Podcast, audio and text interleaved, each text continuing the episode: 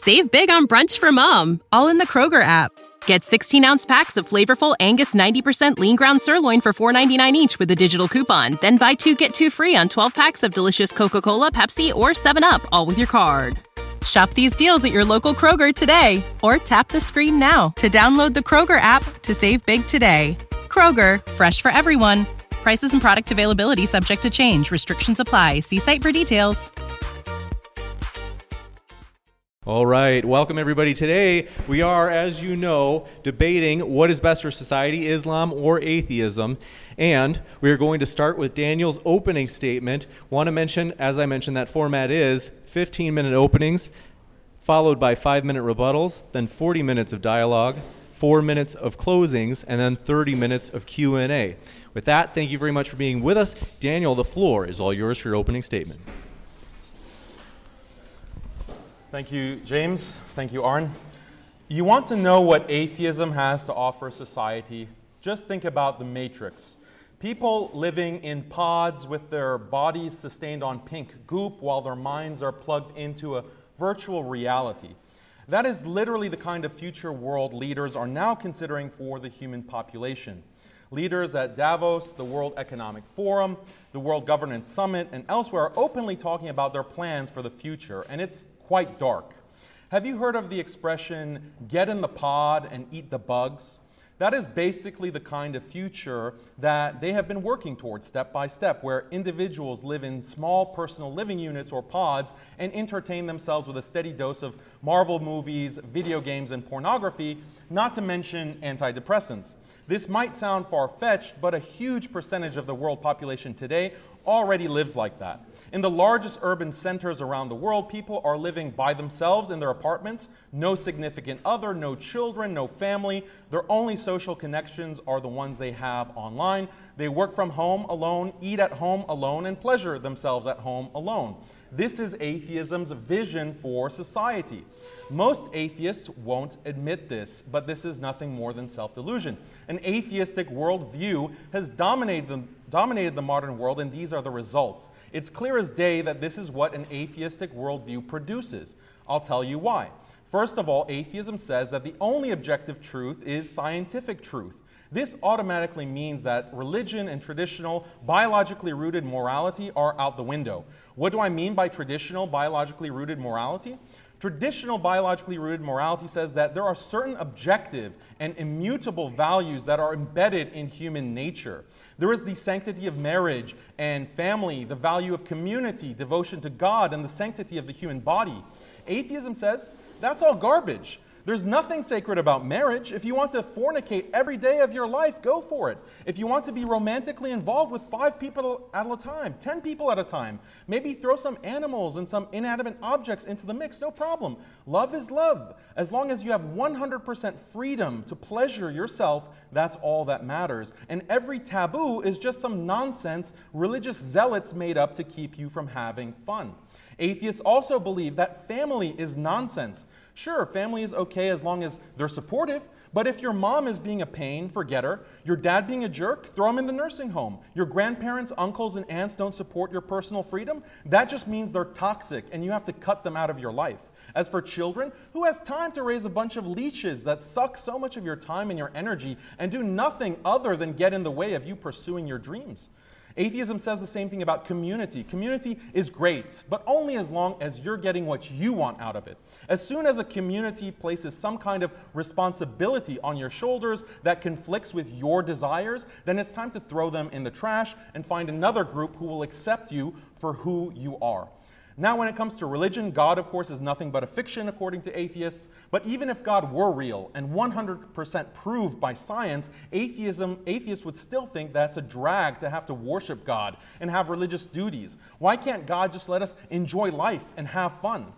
Finally, atheism attacks the sanctity of the human body. If you want to cover yourself in tattoos, why not? If it makes you happy to get piercings all over, why not? If you want to get surgery to change your gender, why not? If you want to cut off your limbs, get fin implants, and live like a dolphin, why not? There are literally no limits.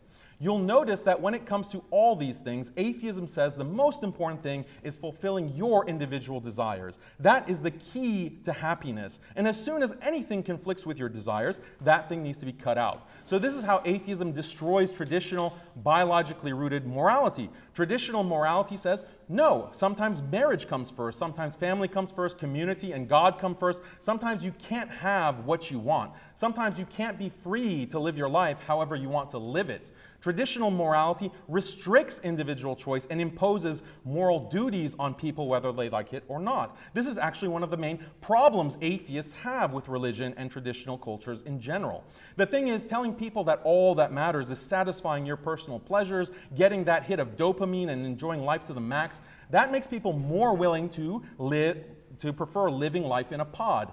Through technological advancement, the pod can fulfill your every desire. Want to travel the world and meet women? Virtual reality can make your wildest fantasies come true. Want to taste the finest culinary delicacies? Synthetic food technologies can deliver treats to titillate your every taste bud. Want to get the perfect high and experience euphoria? Deep brain stimulation technology can induce as much bliss as you want. And the best part about all this, you get it all right in your pod.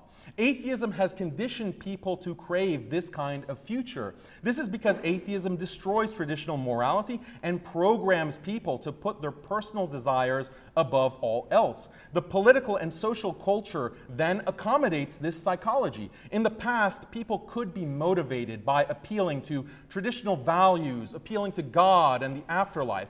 But all that is off the table due to atheism. As society becomes more atheistic, telling people, do this because it is your duty to God, to your family, to your country, that doesn't motivate people anymore. You can only motivate them by telling them, do this because you'll be able to go on that vacation, you'll get to enjoy this new experience, you'll get to have fun with the latest gadget. People are only motivated by the pursuit of personal pleasure. Politicians and governments recognize this, so their political agenda increasingly revolves around promising more and more pleasure, fulfillment, more and more freedom, fewer and fewer duties.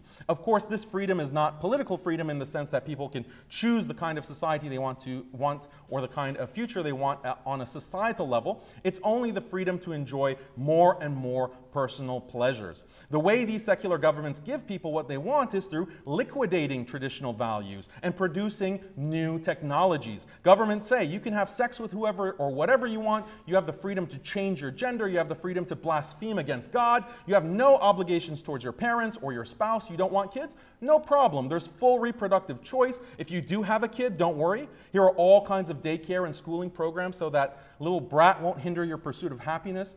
These policies aim to maximize individual happiness by absolving us of our duties to others. The result is extreme individualism. When you prioritize your personal desires over your relationships, those relationships die out. This is exactly why the institution of marriage is on the brink of complete collapse. Even non marital romantic relationships are going the way of the dinosaur, as all developed countries face an incel crisis.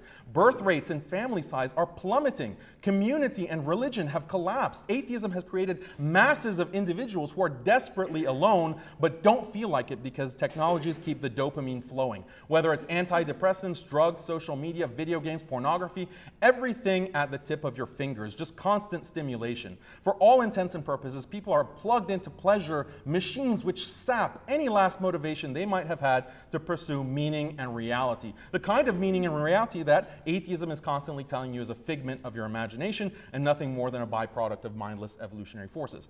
So, yes, let's place the blame for this imminent dystopia at the feet of atheism, because frankly, that's where it belongs. Get in the pod and eat the bugs. That, in summary, is atheism's contribution to society. And guess what? None of us have a choice in any of this. Atheism is authoritarian. If you don't like what's happening, that just means you're an extremist. Technological progress is inevitable, and you will have no choice in adopting it. When the seatbelt was invented, did they ask you whether or not you wanted to be forced to wear it by law? Of course not. Your choice is irrelevant. It's for your own good, it's for the greater good. That's what makes your choice irrelevant. What happens when they perfect the artificial womb? Once the artificial womb is reliable, natural pregnancy will likely be made illegal. Why? It's for your own good. Compared to natural pregnancy, artificial wombs are much safer. By mandating artificial wombs, the mortality rate for women and children could be greatly reduced. If atheists were controlling society, which they do, mandatory artificial wombs are definitely on the horizon, and natural pregnancy will be seen as an archaic and misogynistic practice. Impregnated impregnating a woman naturally might even be deemed a human rights violation. You are subjecting a woman to nine months of morning sickness, body aches, to be followed by an excruciating and bloody childbirth that literally rips her open. Such horrific practices must be banned, and only religious misogynists will refuse to comply. When atheism is in charge of society, all kinds of humanity altering technological nightmares can be imposed in this authoritarian fashion.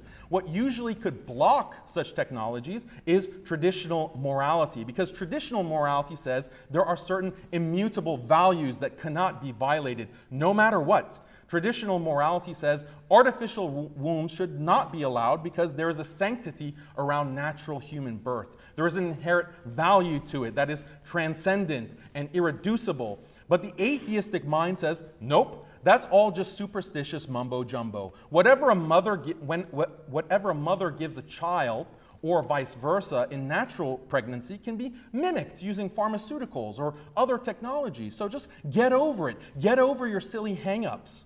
This same logic is used for every new technological innovation, no matter how drastically that, that technology distorts human life.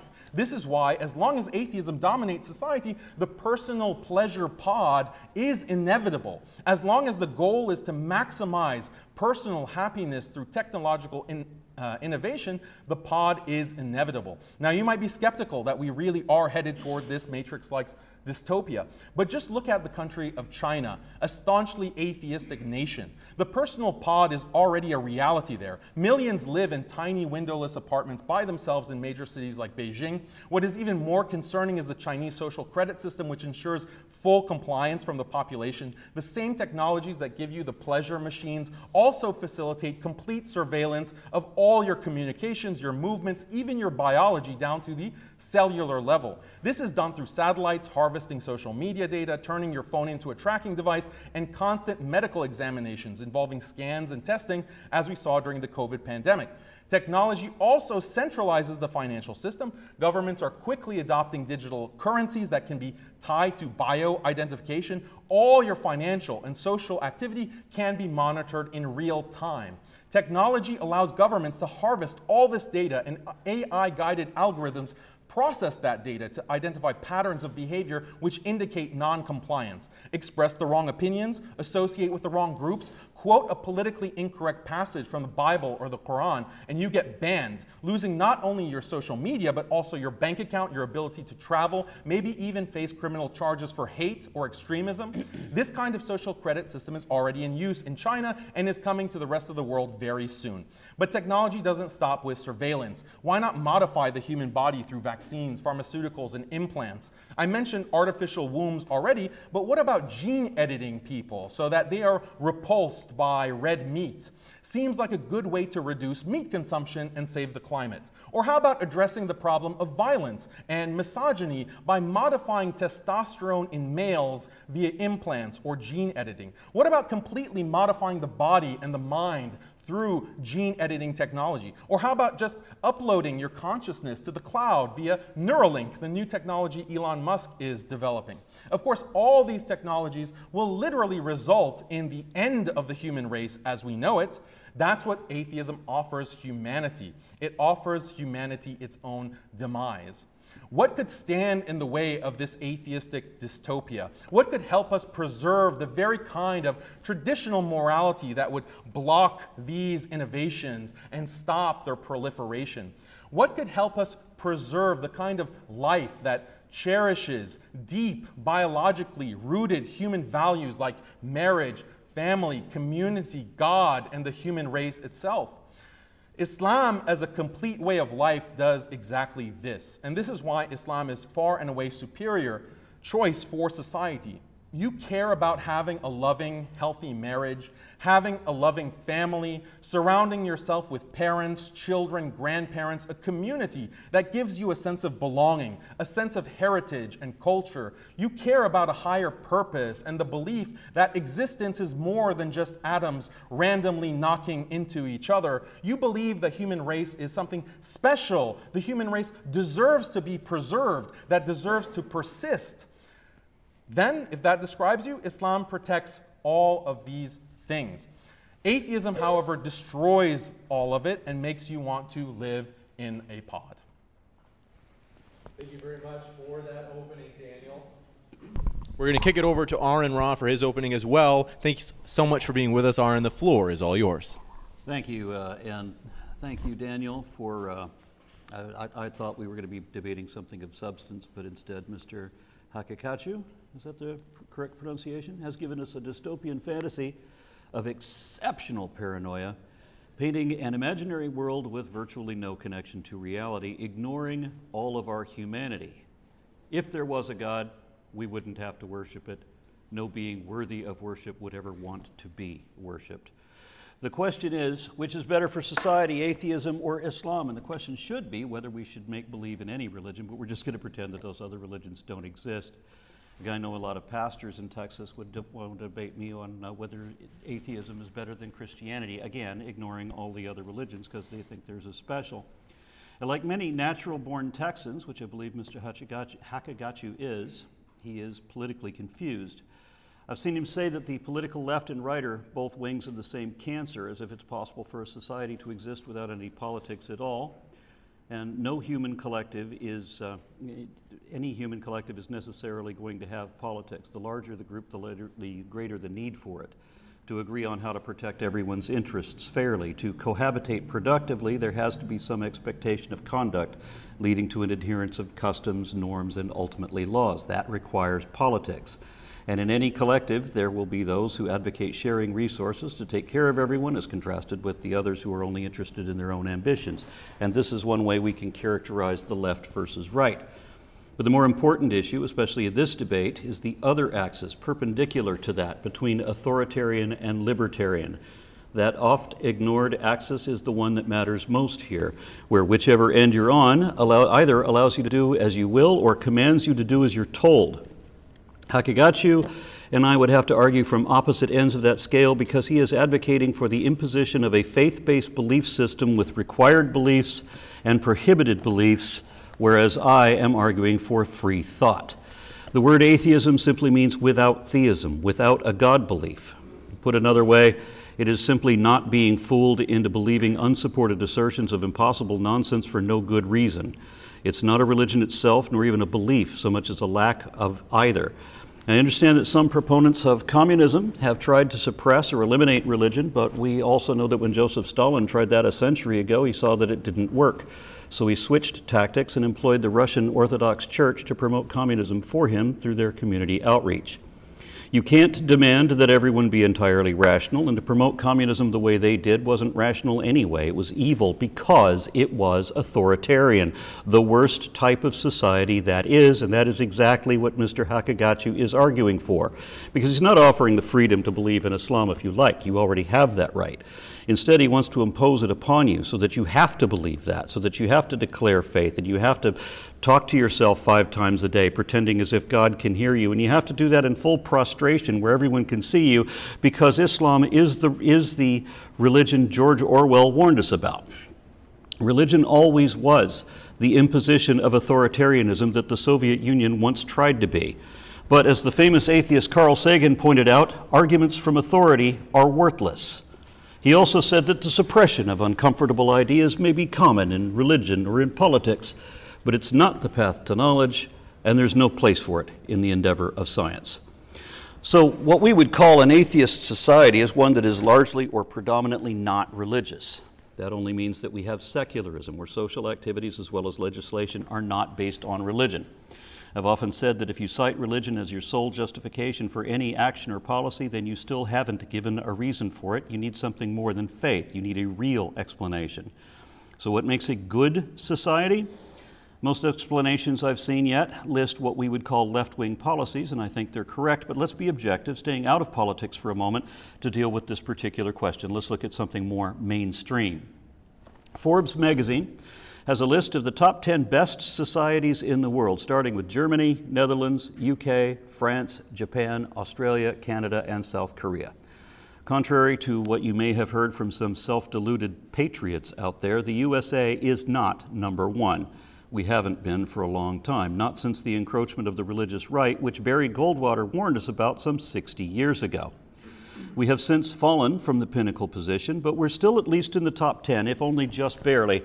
We're number nine, just above Taiwan, which, like the U.S., also has laws and policies to protect freedom of thought, conscience, and religion, as well as freedom of expression, assembly, and association, something Islamic countries do not have. The U.S. is just below South Korea. Their government maintains a better legal separation of church and state than we have, thanks to the impeachable justices making the majority of our now extreme, no longer Supreme Court. But otherwise, they're like us in that, they dis- in that despite that secular divide, South Korean politicians may personally advocate or endorse Christianity just like our politicians blindly do. Likewise, Australians may be irritated by a few religious legislators in their government, but the populace is protected by Section 116 of their Constitution, which keeps church and state separate. Because every time religion has ever had rule over law, the result has been a violation of human rights. The way to ruin any society is to make it theocratic.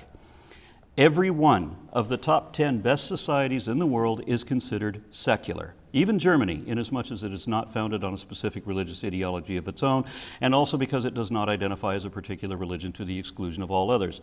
The UK may have integrated church with state at its founding, but British society has since become one of the most secularized in the world, where irreligion is prevalent, meaning that atheists account for a significant portion of the population, if not the majority, compared to devout practice of any other faith. France, too, once a very religious country until the revolution, France now declares itself to be an indivisible, secular, democratic, and social republic, guaranteeing that all citizens, regardless of their origin, race, or religion, are treated as equals before the law and respecting of all religious beliefs. All good things, but I've seen interviews where Mr. Haqiqatjou has objected to all of that. But, as Forbes put it, of all factors that make a society great, two stand out economic opportunity and quality of life, both of which require freedom equality, and secularism, all of which my opponent is against. He is against everything that makes a society good. If society is defined as an aggregate of people living together in a more or less ordered community, then we don't have to rely on Forbes. We could look at another list of the top 10 best countries to live in because they're all looking at economic opportunity and quality of life in addition to national health care and other benefits of those societies. Since there is no final authority on which ones are best, I found 10 different lists from different sources, each claiming to be the top 10 best countries in the world to live in for 2022. And I'll share the links to all of them when I have the opportunity to do so. I compared all 10 lists to make sure they were different countries or in a different order to make sure that it wasn't just the same list being repeated. And I then made my own top 10 from them, from the ones that come up again and again. For example, Switzerland, Sweden, and Canada appeared on nine of the 10 lists, followed by Germany, Australia, and Denmark with 8 out of 10. Norway was on 7 of 10. Then five countries tied for the last three slots with 4 out of 10. They are Finland, Japan, New Zealand, the UK, and USA. So I'm not even sure if my own country is in the top 10 anymore. If any of these lists that I saw continued beyond the top 10, then you might see especially rich countries like the United Arab Emirates or Bahrain show up somewhere down someone's list, but not one Muslim country ever made it to anyone's top 10. Every nation in the compiled top 10 is a secular society, and so was every country in each of the lists that I compiled to get the top 10, with one exception. While some of these sources were travel bureaus or financial centers or universities, one of them was just some guy's YouTube travel channel wherein he said that Singapore was quite a nice place or would be, except for the fact that it is oppressively authoritarian. Authoritarianism means the enforcement or advocacy of strict obedience to authority at the expense of personal freedom. That nightmarish description is exactly what Haqiqatjou wants. He is actually arguing that a better society is one where the people are neither equal nor free, but who are instead subjugated to the despotic dictate and treated with prejudicial bias. just like prisoners or serfs in medieval times, or like slaves, because some Muslim countries still have slavery. Authoritarian regimes, such as every theocracy ever, are bad for society almost by default. To prove that, let's also look at the list for the worst countries to live in, with the worst reputations, the most dangerous, and the lowest quality of life, or the least human rights. Muslim majority or Sharia countries show up all over those lists.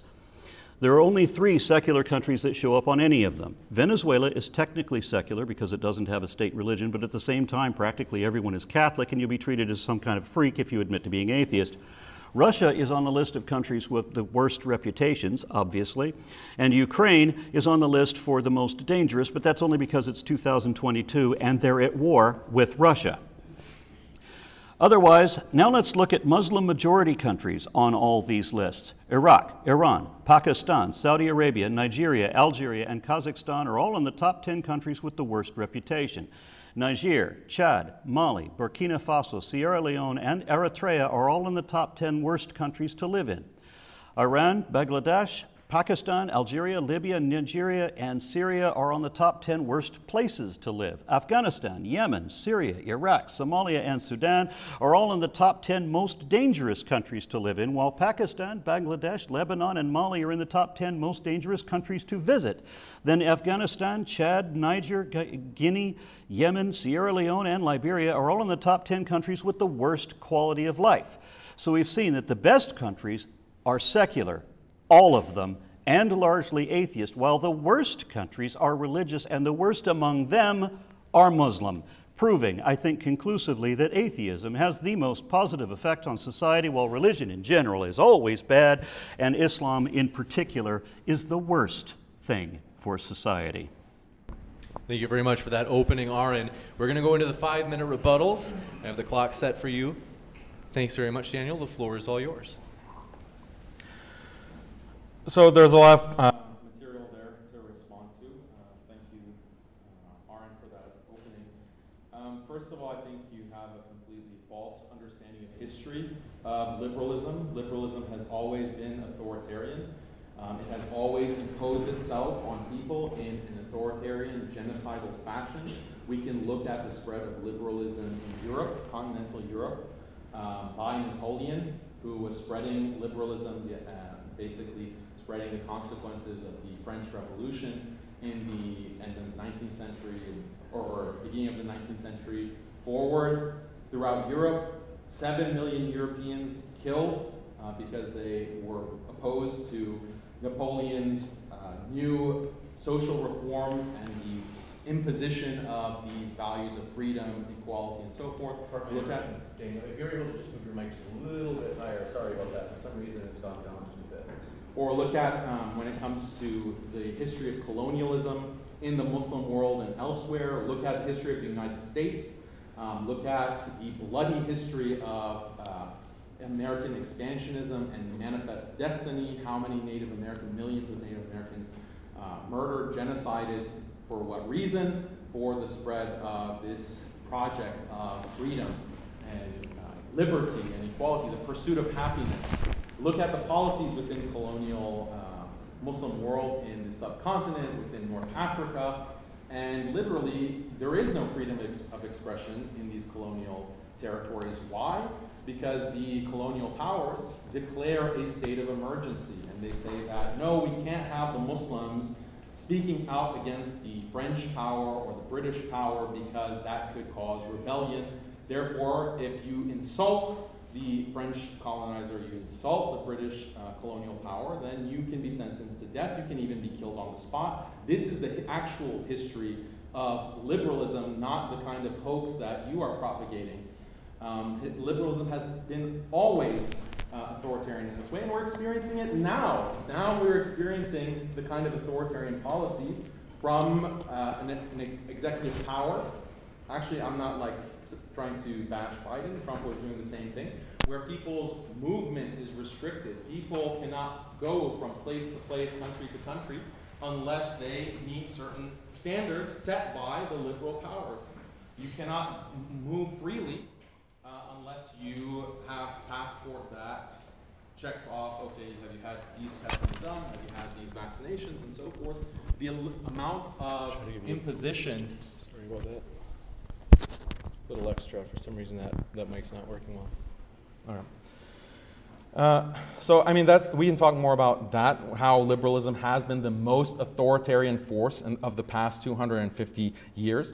The other point that you really emphasized was that whenever we look at top 10 lists of best places to live, they all happen to be secular countries. Well, obviously, if you have a, a liberal standard for what counts as the best place to live, then yeah, liberal countries, secular countries are going to come out on top. That's a tautology, that's a circular type of argument. Um, let's look at the countries that are going to preserve marriage, the countries that are going to uh, preserve family, the countries that are going to ensure that you can live a happy, fulfilled human life. Um, what are the countries that come out on top with those standards? And they're not going to be liberal or secular countries because all kinds of stats that we can talk about how the marriage rate is collapsing, fertility rates are collapsing, people are alienated from their families. You every day or every week there's a story um, in one of these online outlets that talk about 70 year olds who are working jobs at McDonald's uh, because they can't retire, they have no safety net from family. In the Muslim world, you never see a 70 year old who has to work at McDonald's. Why? Because he or she has a loving family that can support him or her. In the uh, secular world, in the West, also in certain East Asian countries like Japan, people are literally dying by themselves in their apartments because they have no family checking up on them. They go months at a time without anyone discovering them until the stench of their rotting corpse wafts into their apartment building hallways. And it's such a prevalent problem that there are even companies that are dedicated just to this issue of cleaning out rotten corpses uh, from apartments. And it's something that is so common, even in my extended family, this has happened. Like someone has died and no one knew about it because, well, the family is pretty secular and no one is checking up. And, you know, that's the state, that's the dystopian state that people have to look forward to in their, uh, you know, twilight years. That's what liberalism, that's what secularism has to offer. Um, so, yeah. Is that actually? I'll give you. I'll give you an extra 30 seconds just because of that audio blunder on my my part. Go ahead. Another 30 seconds. Yeah, so that's you know that's basically what I wanted to respond to is that we have to define what makes uh, life valuable, and you're saying that freedom, equality, liberty, these are values. I never said that those are bad values. I just think that there's a balance that is needed. You need a balance between liberty and equality, these freedom of choice, autonomy. I never said that those should be rejected out of hand. Those are good things. They just need to be balanced with other things that preserve other values that all human beings and universally found, find valuable marriage, family, community, so forth. That time, we'll kick it over to Aron. Yeah, as I said before, like many natural born Texans, Mr. Haqiqatjou is politically confused. He, conflate, he conflates liberals with leftists, which I see common in left.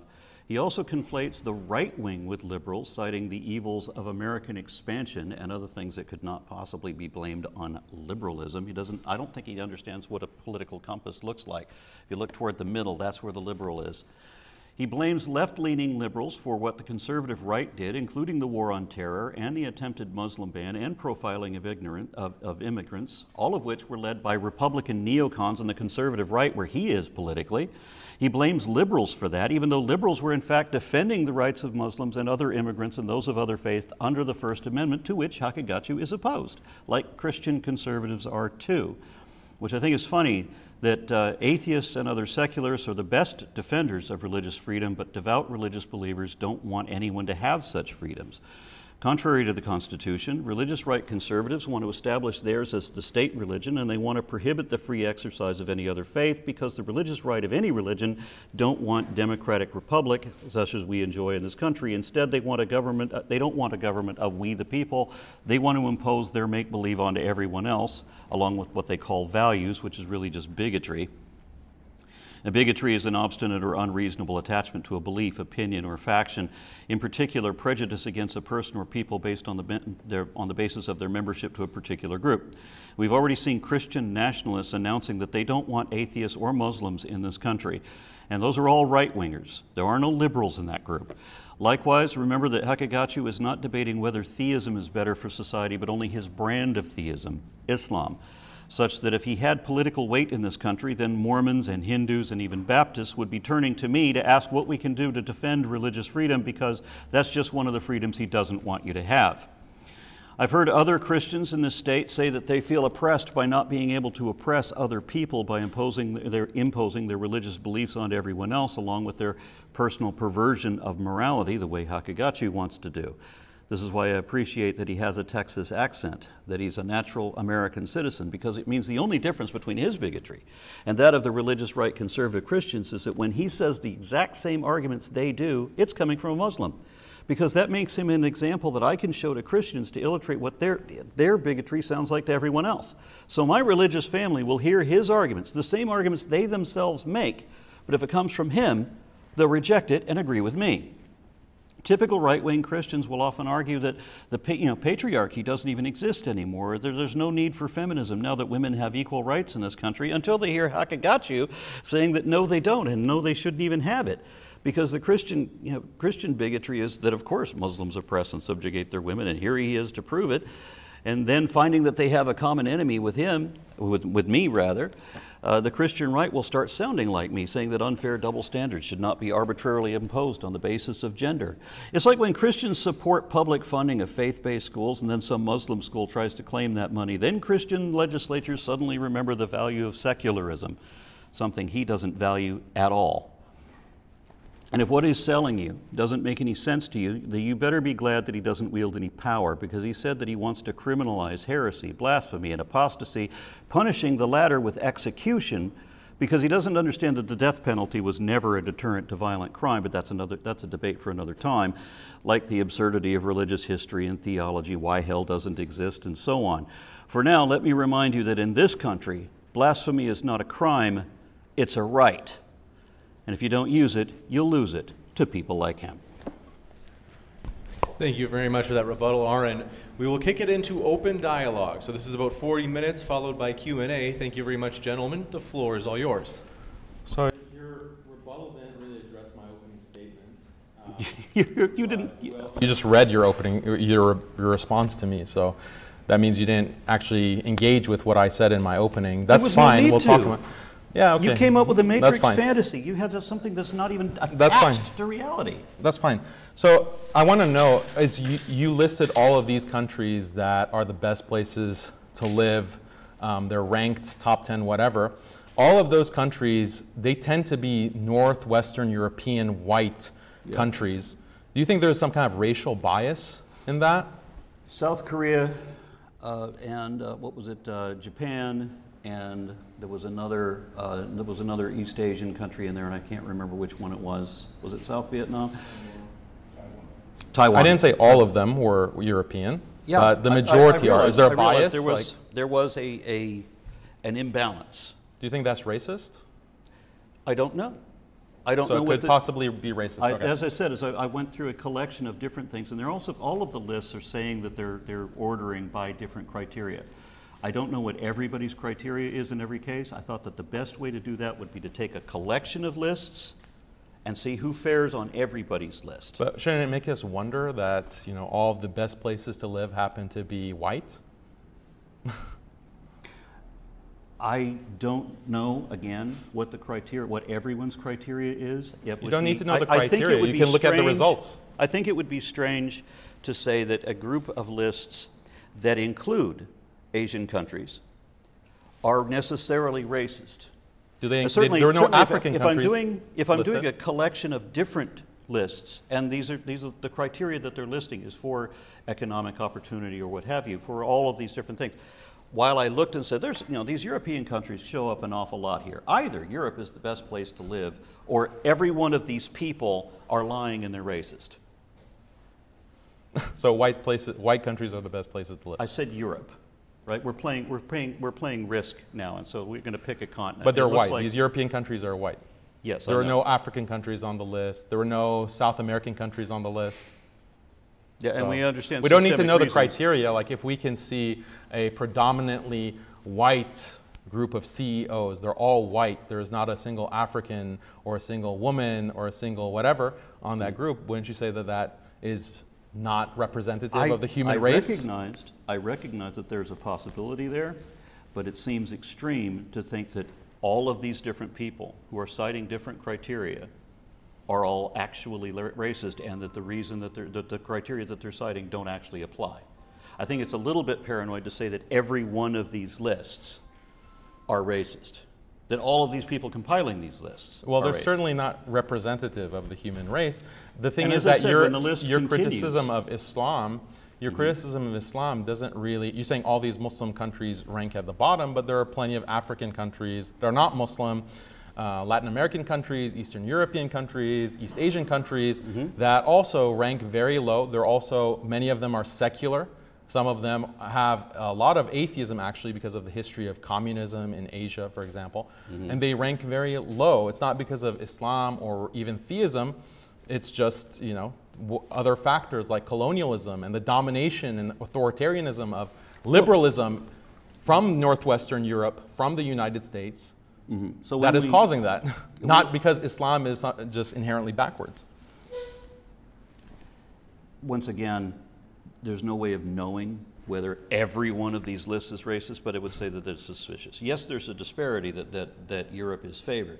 Is it favored because all of these different people compiling these lists for these different reasons are all secretly lying and they're racist? No, I think that's a bit ridiculous. So we could say, based on your list, that black and Hispanic societies are inferior. No. That's the list. Your list didn't have any Hispanic countries. It didn't have any black countries. I think it actually did. But I'd Which have to- one? I'd have to go back over the whole thing. But it wouldn't matter because we're talking, one of the problems that we have when we're having these discussions, we have to have some common met- metric, we have to have com- some common fact. And I find that when I'm discussing politics, especially with somebody, there- there's not even a common fact. We, there's like nothing that anybody agrees on, whether No, the we agree. election was Racism stolen or whether it wasn't, whatever. We can't, we don't have any common thing that we can build on. And that's what that's the difficulty I'm having with you. What you call good is bad, and what you, what you Racism is bad. what you you agree? Call, does what you describe in your previous interview that I watched, what you're describing as a utopia is my dystopia, and apparently, the opposite replies. Hey, this is like- so. If I offer free, if, if I offer uh, freedom of religion, which atheists unilaterally support, because we believe in free thought, that you should, you have the right. It's one of the most basic, fundamental rights, is the right to think and believe or not what you do for whatever reason makes sense to you. No religion likes that. They all want to control thought right inside your head, and Islam is among the worst of them. You, you have laws in certain countries, in certain Sharia countries. You, if you're Arab, for example, you are legally obliged in the UAE that you have to believe Islam. You can't have free thought. If you have free thought there, that's criminal. No, this is like a caricature. It's not a char- that's a fact. Okay, so all governments restrict certain forms of speech and certain forms of investigation. But we're talking about thought and belief. even thought, even thought, you can't express certain thoughts, you can't express Religion certain ideas. inhibits- Every country, every society restricts thought. Read Stanley No, Fish. there's not- there's okay, not let me finish. I let not- you speak. I let you speak. Let me finish my point. Read Stanley Fish, philosopher, uh, eminent philosopher, his book, There is No Such Thing as Free Speech, and, is a, and it's a good thing too. Every society has to regulate expression and thought in order to preserve that community. So even if you go on social media and Facebook, they have what? Community guidelines. If you violate those community guidelines, you will get banned, you will get punished. Why? You, because you are disturbing the fabric of the community. That's the logic of it. That justifies you being banned. Presumably, you don't have a problem with that kind of banning, or you don't have a problem with the fact that you can't go around and um, you know, shout the N word at everyone that you see. Presu- presumably, that kind of speech should be restricted. Or are you an absolute free speeches, you know, in favor of absolute No. free speech, and even that kind of expression should be allowed in society? Do you accept that there is a law in the UAE, a Sharia country, that if you're Arab, you were legally required to believe in Islam? No, you're not. There is no such law in the UAE. You can be a Christian in the UAE. You can be a Jew in the UAE. You can be Arab. Buddhist. They have lots of Buddhists. But as an Arab. In, In the UAE? are you talking about the apostasy law? No. You See, can was- be Christian and live in a Muslim in- country. I was in the UAE, and I'm having a conversation with a group of Arabs who all tell me that they have this law that in that you have that you're Arab, you have to believe in Islam. That we can be, you know, we can be Christian or whatever if we're foreigners. There We are Arab a- Christians, though. They're, they have long generations of Arabs who are Christians, Okay, Arabs who are Jews. So what you're saying is that all my I don't know hosts- who you're talking Right, about. is all my hosts, including a cop, are all lying to me. And uh, all of them, all I'm of my stating- lists, I'm all of the different independent fact. lists that I gathered, they're all racist. Well, you And you're saying acknowledge that every that. society controls thought, legislatively. What about Coptic Christians? Have you heard of Coptic And you, Christians? you somehow conflated that to free speech. Whereas I was talking about free thought and belief, and you're saying that every society has legislation to control thought. Now, apart from the example I gave, which you denied, give me an example of a, of a nation that controls thought. So, which Muslim country can actually scan your mind to determine what thoughts you have? I'm sorry, I forgot. I was asking No, tell, the guy who explain thinks it. we're headed for the Ex- Matrix. explain it. How? Which society can scan your thoughts to control what thoughts that you have? Thoughts are expressed through speech. It's the same. There's no distinction between free thought and free speech. If Yes, you pro- and you can go straight to the heart of the Muslim world and Mm-hmm. have all kinds of blasphemous, satanic thoughts. No one can do anything about it because it's in your head. But you, okay, so There's no saying- distinction between free thought and free speech. but So again, not- uh, so this issue of is you're not allowed to express this at all. That's free speech. Yes, every At all. society restricts free speech. Okay. in so some form or fashion. Free, free speech, so you can't give your opinion on anything. You can't. You can't say. You can give your opinion you on plenty of things So in the you're Muslim saying world. Dub- in Dubai that I can legally say, here's the reasons why Quran is wrong. No, you can't. The the speech. I can. No, you cannot. Oh, okay. Okay. Yeah, I acknowledge that. So that's my, my that's host the who was kind of lying restriction. to me had to rush me out of a restaurant for saying that very sentence yeah, because that's the it's law. illegal Yeah. to say that the Quran is wrong.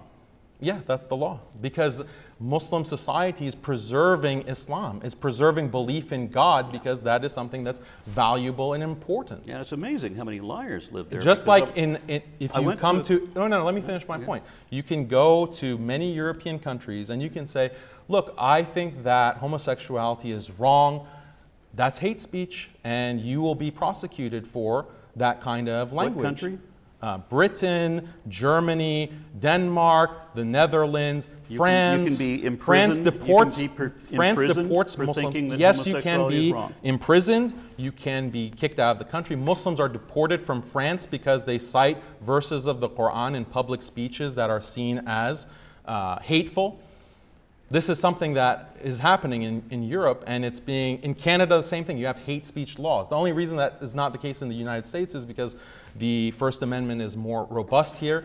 But in all of those countries, you can be imprisoned if you say, "I think homosexuality is immoral." So while I'm They in the, call that inciting hate. just because we, we need to have a common fact here, and so you're saying that all my hosts uh, have in Dubai, in Dubai lied to me about that law, and then I find myself in a, in a hotel room in Dubai. I'm playing Texas Hold'em, and there's a knock at the door. Everybody gets scared because they think that there's going to be police or something, and they say, "Oh no, you're fine because you're a foreigner, but we're all gambling. That's illegal for us because we're Arabs.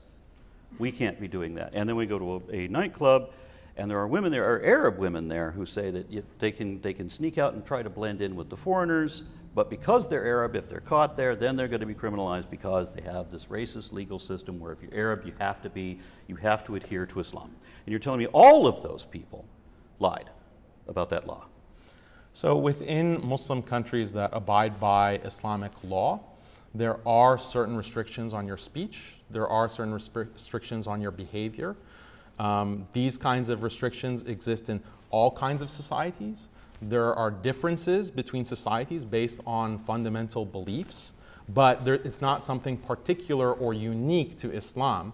That is the point that I'm trying So to make. in, in, a, in a video that I watched of you recently, uh, you said that you don't believe in equality. You no, I, didn't, I never said that. Which videos did I say I don't Well, believe I in actually equality? have the link for it. Wh- show me, which you- was you the link, the title of the video. You said you can't have a successful marriage if you have equality, because there has to be Absolute inequality. equality.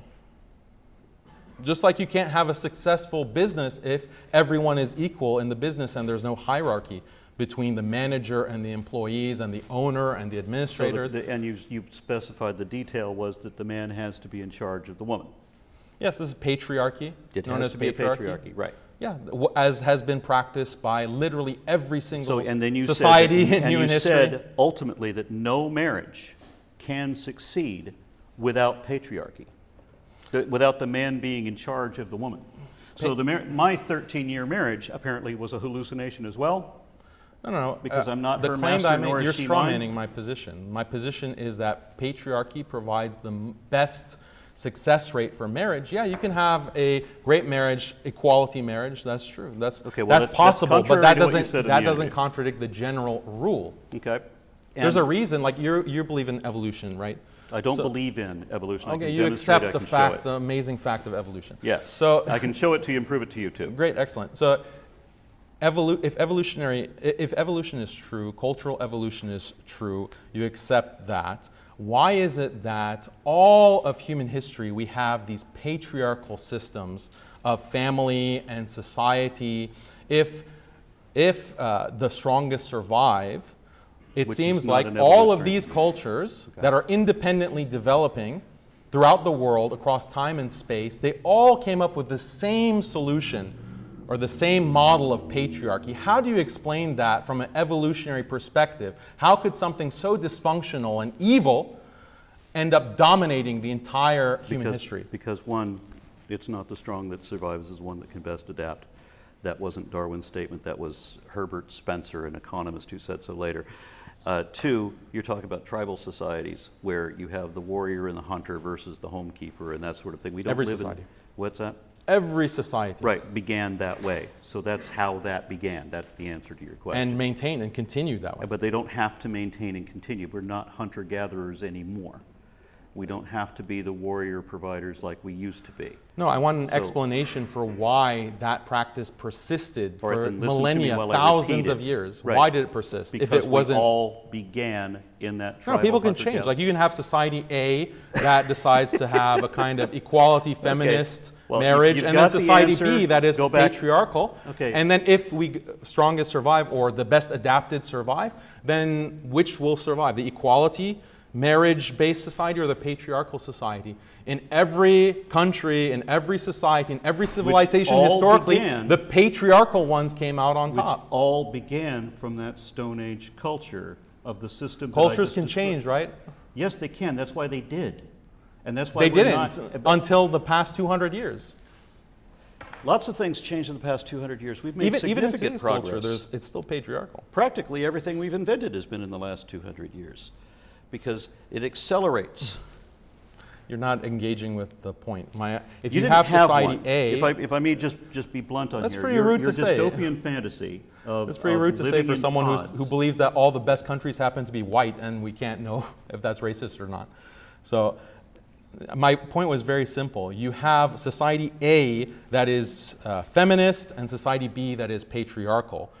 Don't you think that if feminism and equality marriage was such a rational idea that there would be people in history who would have stumbled upon it prior to the past 200 years? in Human advan- history in is advanced cultures historically, yes, they did. Oh, also advanced. Yeah. So primitive cultures wouldn't have the I, I said IQ started, to I develop that. started as hunter Okay, yeah, it's- societies. started fine.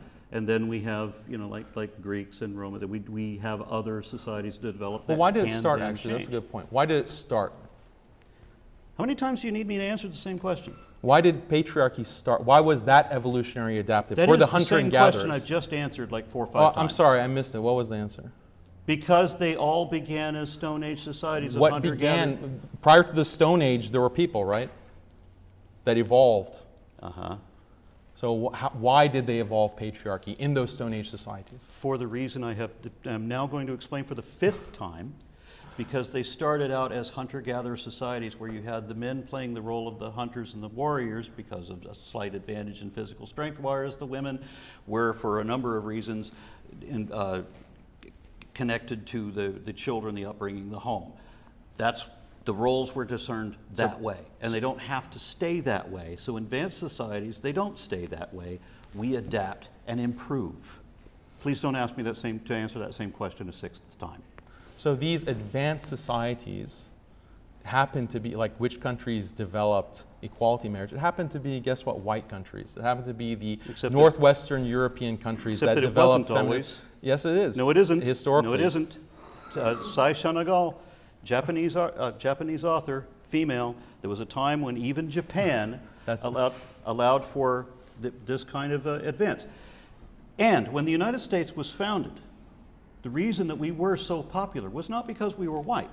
The reason that we were so popular was because we were the first secular nation in the world. We were the first meritocracy where it didn't matter about the caste system in India. It didn't matter about the Huguenots versus the Catholics or any of that religious nonsense going on back home. You could come over here and then th- those religious laws no longer apply. It no longer mattered whether you had a religion or what religion it was. Religion didn't rule. We had secular law, and that was hugely attractive. That made the melting pot of the United States. That attracted people from every country. So why did why did whites come across So, this brilliant is it, idea? Is it because we were racist? No, no. What is it? I want your explanation from you. Like, why is it the whites that developed this kind of amazing secularism and equality marriage? You said earlier that it's advanced societies, advanced civilizations that uh, figure out that. Which okay, marriage should be all about equality.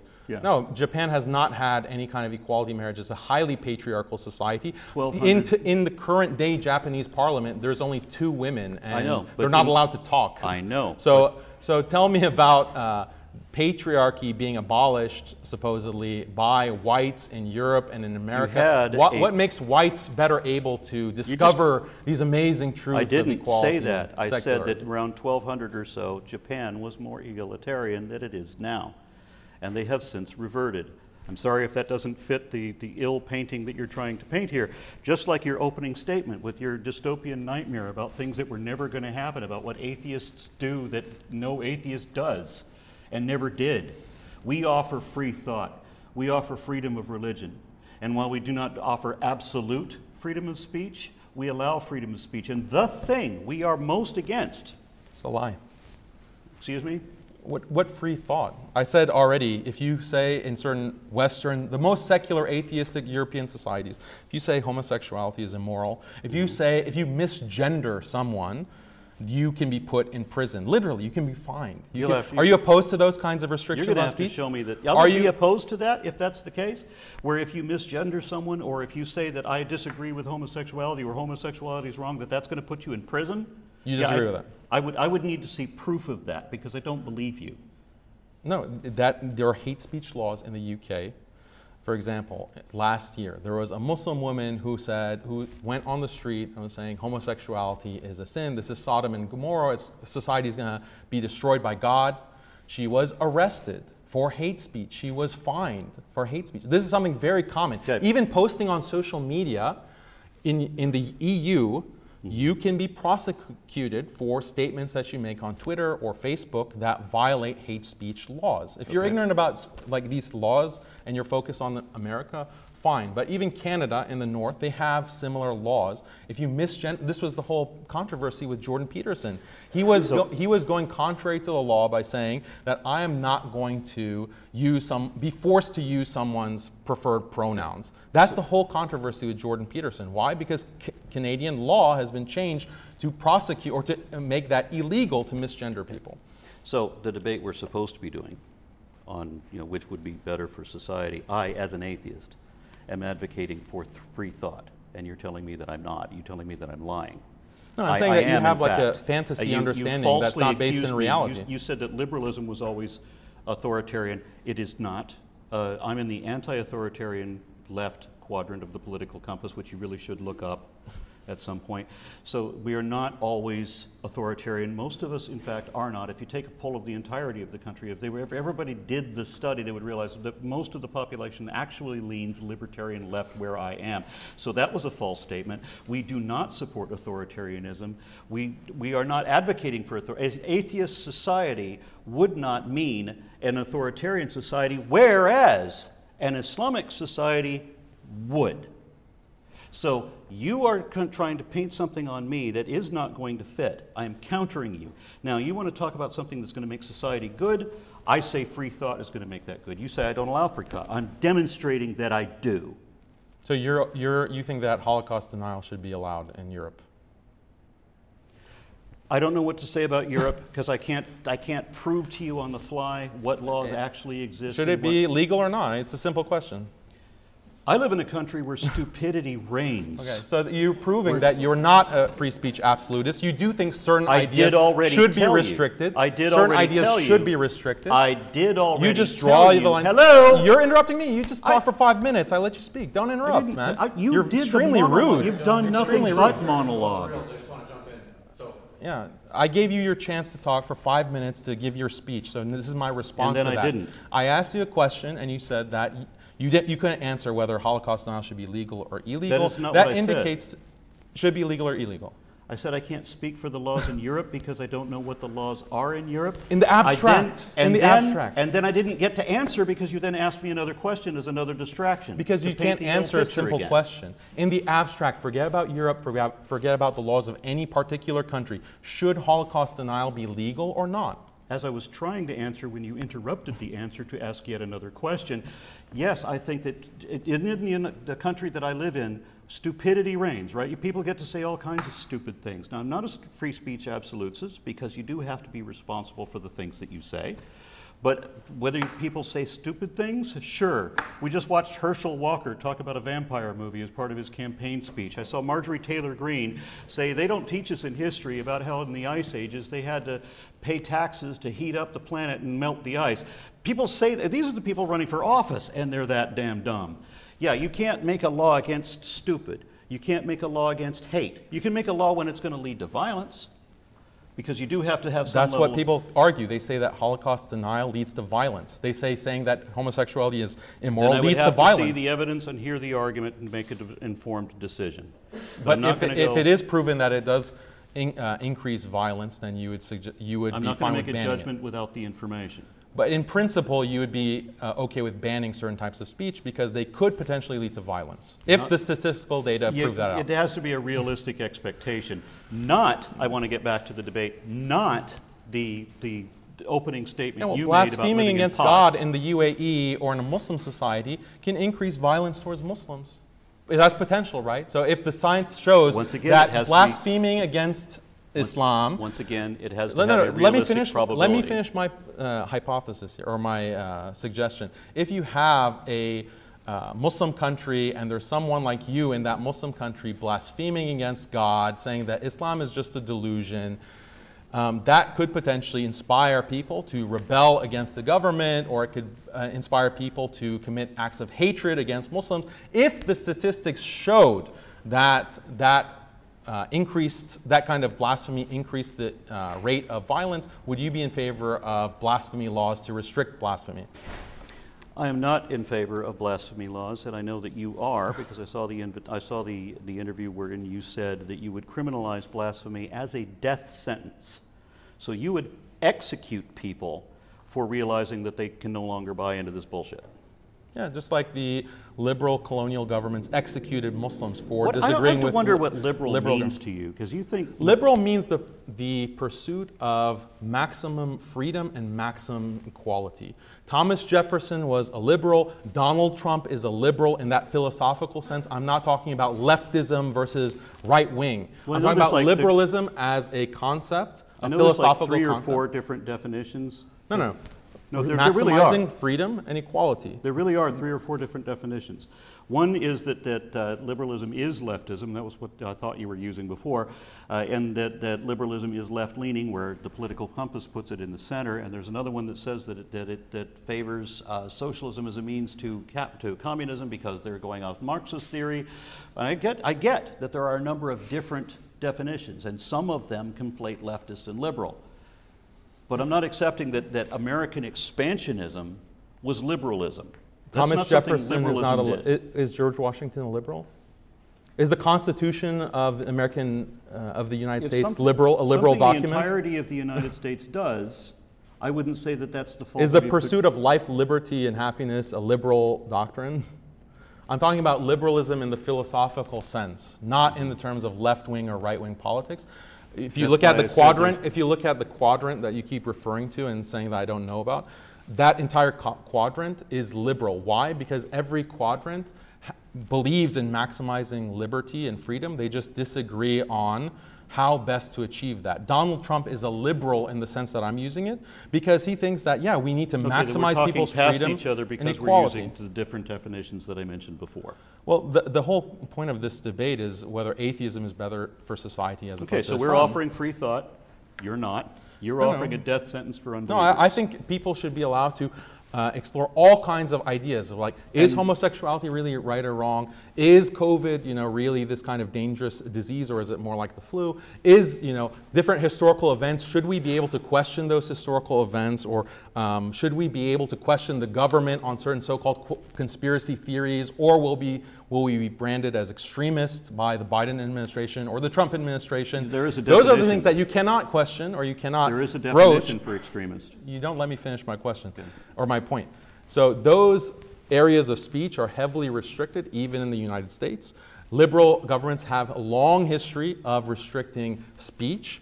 I think that all of those things should be investigated, all should be talked about. So I, maybe I'm more of a free speech advocate than you are. I just say, don't blaspheme against God. Don't say things that will destroy these important human institutions like marriage, family, community, uh, God, and belief. All of those things are important to preserve. Therefore, it's, it makes logical sense, practical sense, to restrict speech that will destroy a community. We're not trying to destroy your religious traditions. We're trying to correct You are. them. That's what atheism wants to do. People like you and uh, these ex Muslims, they want to wipe Islam off the face of the earth, right?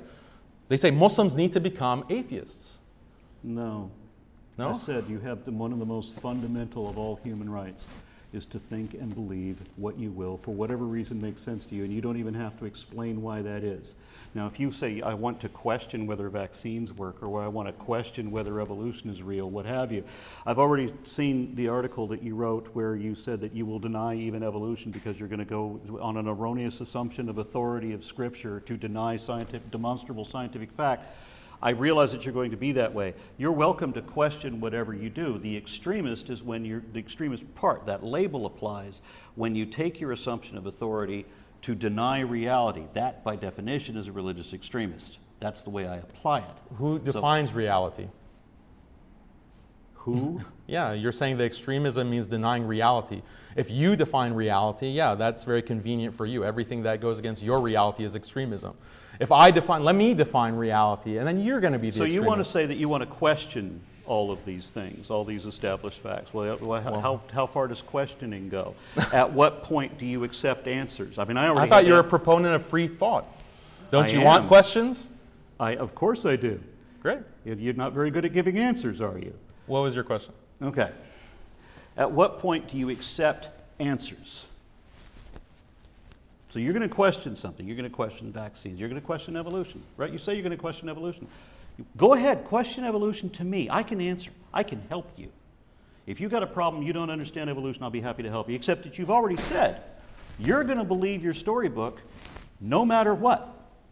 Doesn't matter. I could show you evolution happening in real time with a time machine. It wouldn't matter. You're going to believe the storybook. The people who want So there's a the liberal proponents, the liberal proponents of restricting speech say that certain kinds of speech lead to hatred and violence, and that's what justifies restricting it. But this becomes a very convenient way to restrict basically whatever you don't like. So if you're if you're gay in a Muslim country, and you, Like it, literally, just a, the week a week ago or two weeks ago, Biden said that if you question election results, that makes you an extremist. You don't believe in democracy, and you could face criminal charges. You could be put on a watch list because you question election results. The logic that liberals give, again, if Donald Trump were the president, he, he could say the same thing. Uh, the logic that they give is this kind of questioning of democracy leads to violence, and therefore we have to well, it, restrict it, it demonstrably did lead to violence, and that was an issue. So you, you think that it should be illegal to question election results? No, I don't, as I keep repeatedly explaining. A little slow on the uptake. So, on the point of the debate about which is which is going to give us more, right? You're, you're talking about Islam, which is going to kill you for apostasy and kill you if you admit to being gay. You're saying you advocate free speech, but obviously not in those cases and many other cases. But you're going to say that you're the, you're the free speech advocate and that I, the anti authoritarian, am the authoritarian, and that I, the one who is strongly advocating for free speech and freedom of religion, I'm the one who's trying to shut you down. And that I want us to live in pods and eat bugs. So that was the problem. The reason I didn't address your opening argument is because it's an utter fantasy. There's no reality to it. Do you think there's a problem with people living in pods? Do you think there's a? There, do you have an objection to Do you gene want editing? to live in a pod? No, no, don't you have answer the right the question to live with in a a pod question. if you want to. Do you think that? So imagine this scenario: you have this gene editing technology, and you can use it to increase the IQ of a child in the womb to 300, increase industriousness so that a person can work 20 hours a day and not get tired. Um, this kind of gene editing technology, do you think that Fan of Gattaca, are you? Right. Would that be something that we should promote or, or prohibit, according to atheism? The discussion was on the matter of uh, consent, right? So I don't know what the issue with consent would be in gene editing cases for humans. well, they would say they would say that if we don't make it mandatory for everyone, then there'll these, be these gigantic inequalities. or Uh, don't China, they China, are. I'm, we're, we're talking the, about. the, the atheistic secular authorities of these countries. Or China develops this kind of gene editing technology, which they're on the cusp of doing, by the way. Mm-hmm. So if and they and they let me finish the scenario. And they actually start wi- without consent, uh, editing the genes of the next generation, making them into these like super productive citizens of the Chinese state. Mm-hmm. In that situation, uh, the United States or Europe or any other country has no choice but to man- make that mandatory as well. Why? Because China's GDP will shoot up, their economic power will become so great that they can easily take over the rest of the world. And this is exactly what happened with colonialism. Liberal powers developed all kinds of technologies that the rest of the world didn't have that Okay. allowed Western liberal powers to dominate the globe. And we're still living under that kind of dominance. So your, your argument then is that atheism is, atheism is bad because science can be misused, and so we should believe in make we should make believe in No, something that's a, else That's instead. a caricature of my argument. Okay, the so what, what is the advantage then? We have, we have science. We have my arguments, which have nothing to do with your opening statement at all. I mean, uh, violently opposed to every bit of it. We have humanity, we have families, we have, we have familiar connections. We want to improve some things that you are not ready to fix, and that's your problem, not mine. So that's not part of your dystopia. So, what is the advantage of believing something that isn't evidently true? The things that I cited you are true. Like these things are happening said- in the world. Islam better for society. Islam is not evidently true. What is the advantage in any religion Well, okay, since no religion concede, is evidently we true? We can concede. Okay, let's say that Islam is false. You can still have a beneficial system that is based on falsehood. Forced conformity. No, So no. it- people, the masses aren't necessarily hooked into what is true or false. But they have to they have to adhere to the practices. They have to do the thing, the, the prayers from Like five times a liberalism itself is based on complete falsehoods. The idea that men and women are exactly equal or there's no such thing as are you- gender. did you wanna or- come to no, no, debate stop against man. liberalism, You're just or are interrupting we gonna everything debate- that I say. are we You're, debate you're the one who's bringing up secularism. All the best countries in the world are secular. You're the one who's talking about left versus right in your opening statement. I didn't bring up these issues. You You, did did. I'm responding interview. to them. I'm responding to the points Yeah, that you're making. and you so conflate tell me, them. Right. So, tell me, I gave you a scenario with gene editing, China developing it. Should that be something that uh, we promote or prohibit in society? If we have the option, as they showed in Gattaca, that you know we, we know that this child has uh, it has a genetic propensity toward this disorder, and we can correct that. Should we correct that? I think so. I think most people would That's say not my scenario. If we if we have we know what the failure is, and we can correct that failure so that that person that that being is not going to have that congenital defect anymore. Great, we could fix that. Now, what is so? There's the advantage, one of many. We have free thought. We have the freedom of religion protected by atheist activists, and then we have what's the advantage For Islam, we, we kill homosexuals and you, No, no, and, you're you, not. you You murder changed the anybody who scenario. doesn't You believe. changed the scenario. So I is- is there a good Let, let me finish my point. Let me finish my point. You changed the scenario that I gave you. I said we can use gene editing, Mm-hmm. for example, to reduce uh, testosterone in males to make them more docile, less misogynistic. Is that the kind of technology that should be allowed or prohibited? Yes or no? Why would it have to be prohibited if we can improve? Well, a, a person like me, a religious person or a Christian, might say we should not mess with the human genome. We should not do gene editing. The human body is sac- sacrosanct. That's a religious objection to these kinds of dystopian future So deny- technologies. so what is the atheist objection to those technologies? you- you That's the answer that I'm not getting from you, and you keep avoiding or diverting the topic. Give me a reason on the basis of atheism to prohibit or block these kinds of technologies. Why would, once again, why would I want to prohibit medical science from improving a child that might would have otherwise been No, born no, and we're not talking about a child who has defects. We're talking about any fetus, any no defects. Okay, so can why you would I use the to- technology to Okay. change that fetus to take away certain undesirable traits or improve certain desirable traits like industriousness, IQ, take out aggression, take out um, maybe even like Because people are not livestock? why? Huh? Why not?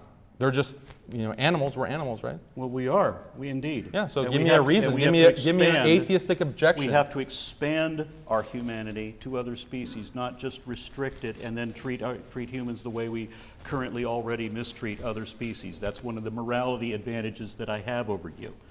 So now, what is the advantage? You, you, the, the argument is this atheism, not believing things that are not evidently true. Islam, believing things that are not evidently true for no Wait, good since reason. Since you know everything that's evidently true, tell me if that kind of technology should be prohibited or not. Once again, I wouldn't prohibit the technology. How many times I got to answer the same question? Now let's get to my answer. I ask you again, what do you bring to the table? Atheism means we Islam believe it- brings we accept what's real. We don't make ourselves believe things that are not real. What you Islam brings to want the table- society to believe things that are not real. Where's What, the advantage? what Islam, I'll just stick to the example of gene editing. What Islam brings to the table is preserving the human being and preventing the kind of gene editing that is going to, down the line, completely eliminate the human race. That's what Islam provides. That's the difference. Islam provides. You don't. The problem with you is you don't even understand how this is horrific. That you basically said, "Oh, we can allow the technology." You say it so nonchalantly, like that is horrific to many people. The technology that you are talking about misusing also has a practical application that I described. There's no reason to prohibit something that will cure a congenital defect. You want to deny medical science the ability to cure the congenital defect. And No, you think, that's a straw man. That is it. No, that's not. That's That's exactly man. what you said. And you think that that's the advantage of what believing a false story so having high testosterone is a congenital defect. I'm sorry, what? Having high testosterone is a congenital defect. Why would you say that? What about low IQ? that. Having like sub 100 IQ is that a I congenital defect? I gave you the answer to That's the the scenario that I'm talking about. Okay, so you're talking about misusing science. Should we prohibit misusing Okay, so science? misuse using technology that can also be used to help people not have congenital defects. I would prefer a society So you where want a I would prefer a society where some people have congenital defects, Uh-huh. as opposed to a society that is wiping out the human race because you've edited the genome genome into something completely different. so we I both prefer. agree I would prefer the congenital defect society. I don't promote misuse of science, but I will promote the, uh, the existence of the what's misuse? Technology, the existence of the technology that can also not be u- misused, but be used properly to cure congenital defects. Now, We do, we actually are at the point at which we have to go into the closing statements, just because otherwise we're gonna be bumping into the Q and A. Okay. Can we just continue? Let's just continue. No, I, I got to hear your closing statement. I- After hearing, after hearing how dis, how distorted your, Yeah, fir- your after opening hearing was, your nonsense, I got to hear your I think we have to get the closing statement too. I agree. We had Daniel start for the opening, so Daniel will have your closing statement first. The floor is all yours. Wait, why me? I went first in the opening. I thought it was the opposite. Yeah, we hadn't talked about this. So, do you have a preference, both sides? Are you okay, uh, Aron? I, d- I don't really need a closing statement, other than, I'll, I'll give you this, maybe one minute in a closing statement. So atheism means we accept what's real. We don't make ourselves believe things that are not evidently true. I don't see an advantage to believing things that are not evidently true. That's called lying. So there's no reason to do that. He's advocating that it would be better for society to believe things that are not evidently true, specific things that also have implications such as death to apostates and homosexuals in some cases. So he's talking about a forced conformity that I think is dystopian. My utopia, his dystopia, vice versa. And I don't think Islam ever brought anything to the table, not anything we want. You got it. And Daniel, the floor is yours for your four-minute vote. Yeah, so I think that um, Aron has a completely uh, hoax understanding of liberalism and the history of liberalism. He's completely ignorant about uh, colonialism. He's ignorant about the liberal policies within Europe and within America. He doesn't experience any kind of authoritarian measures from these liberal governments, liberal in the philosophical sense, because he himself is a liberal. That's why he doesn't experience the totalitarian nature of liberalism. But any theist, any person who actually values traditional life, values marriage, val- values family, values community, values God, this is a hellscape that we're living in, and it's getting worse and worse and worse. He makes these uh, very childish claims about free speech, and then when I ask him about Holocaust denial, he waffles and he can't make up his mind. I point out that all of these countries do have restrictions on freedom, as seen historically and in the present. He's not conversant with any of that history or those kinds of political facts. He asks, What does Islam provide uh, humanity? That's what the debate was about. What is better for society? I gave an entire opening statement about how Islam blocks the technologies that are going to literally wipe out the human race, the technologies that are going to put us into this dystopia, living in the pod. It's already happening. We can look at a city like New York City, we can look at Beijing, we can look at San Francisco. People are already living in the pods. And this is a dystopia. Every normal person will see that and will think, I don't want that for myself. I don't want that for my children. But that is an impending reality. And Aron wasn't conversant with any of that. I'm saying that Islam and a commitment to these kinds of values, like the value of being a human being, the value of marriage and family and community, that's what blocks that dystopia from taking us over. But if your ethic and your morality and your worldview is just based on maximizing personal pleasure, well, if that's what you want to do, who's to stop you? We should all be free and happy and live the way that we want. That kind of logic step by step will take you to the pod. It is, that is exactly what is happening. And you have uh, philosophers, atheist philosophers, by the way, like Yuval Harari, saying that, yeah, most of humanity in the future, because of AI and automation, most of society is useless. They'll just have to entertain themselves. Uh, through drugs and through pornography and video games, that's the solution for the majority of society because people, humanity is useless.